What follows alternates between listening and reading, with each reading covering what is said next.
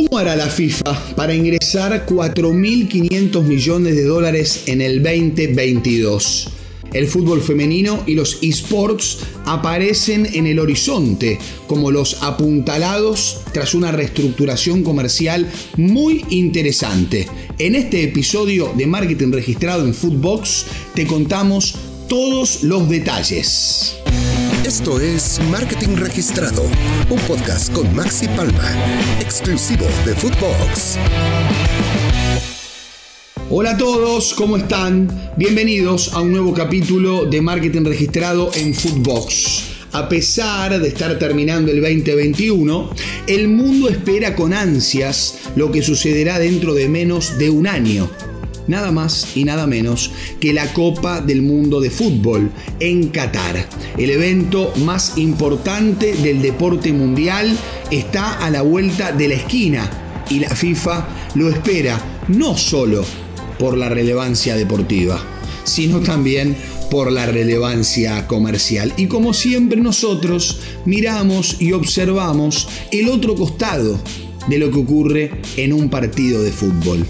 Si hablamos de sponsors y socios estratégicos de la FIFA, tenemos que mencionar a Adidas, a Coca-Cola, a Hyundai, a Wanda, a Qatar Airways, a Visa, como uno de los más destacados.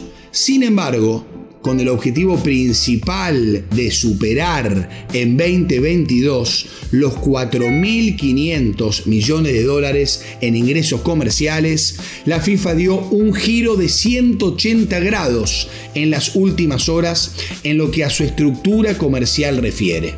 A ver, por primera vez desde 2013 se introdujo una nueva estructura de patrocinio comercial que les dará a las distintas empresas más oportunidades de vincular su marca con el deporte rey, aprovechando múltiples paquetes de fútbol masculino, femenino y los eSports. No solamente quedará ahora en el Mundial de Fútbol masculino, la FIFA abre el juego, incorpora nuevas unidades de negocios que tal vez antes las tenía dormidas y ahora empieza a darse cuenta que son realmente apetecibles para los sponsors.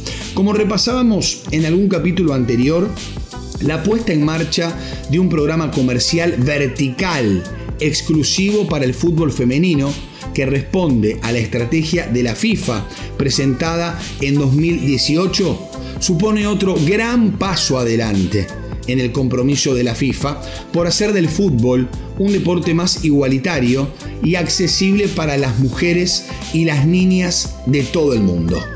Como escuchaban, FIFA espera recaudar 4.500 millones de dólares en ingresos comerciales como cierre del ciclo 2019-2022, sacando el mayor rédito posible del Mundial de Qatar. Por supuesto, recordemos que tuvimos dos años de pandemia. Estamos en pandemia y hay una gran incertidumbre, de alguna manera, cómo el mercado también se puede reactivar. Más allá de que para la FIFA ya todo funciona dentro de la nueva normalidad. Por primera vez, las marcas podrán asociarse únicamente a la Copa del Mundo 2023 de fútbol femenino, a celebrarse en Australia y en Nueva Zelanda, o en algún torneo de esports, como el tradicional FIFA E-Nations o el FIFA E-World Cup.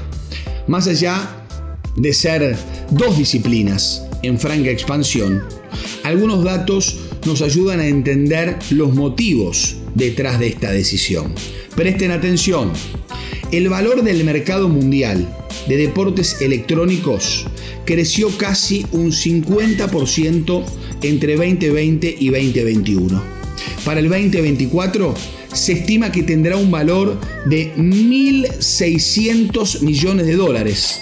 Además, a partir del 2020, el equipo de deportes electrónicos de mayor valor generó un ingreso anual estimado de 45 millones de dólares. Entonces, ¿cómo queda establecida la nueva estructura comercial de la FIFA? Bueno, lo vamos a repasar. Es un poco engorrosa, pero es importante para nosotros que la escuchen y la entiendan, porque hay definitivamente un cambio de paradigma en la entidad madre del fútbol mundial. 1. Los socios de la Copa Mundial de la FIFA de fútbol femenino y de FIFA eSports van a recibir amplios derechos comerciales mundiales en todas las competiciones entre selecciones nacionales dentro de sus programas verticales respectivos. O bien un posicionamiento premium en todas las competiciones de esports por el vertical de FIFA AE. Los patrocinadores recibirán derechos de activación mundiales con respecto a la Copa Mundial Femenina de la FIFA, la Copa Mundial de la FIFA o en todas las competiciones de FIFA Electronics. Los promotores del torneo podrán seleccionar derechos de activación territoriales para la Copa Mundial Femenina de la FIFA, la Copa Mundial de la FIFA o las competiciones de FIFA Electronic. Ya está disponible un programa más flexible para los promotores de torneos de desarrollo femenino y masculino, como las Copas Mundiales Sub-20 y Sub-17 de la FIFA. Los socios FIFA siguen contando con la alianza de más alto nivel que incluye el estado de socio mundial y categoría exclusiva en todas sus respectivas propiedades y competiciones de la FIFA. Con todo esto, también la FIFA comenzará a explotar la categoría de patrocinadores regionales. Aquí también van a tomar como ejemplo a la UEFA, que vio en aliados comerciales de China, Norteamérica o Medio Oriente la posibilidad de sostener su negocio. ¿Dónde está la FIFA de cara al objetivo comercial para el ciclo 2019-2022? De acuerdo a lo informado oficialmente por el organismo, solo se habían firmado contratos por un valor aproximado al 80% de este importe.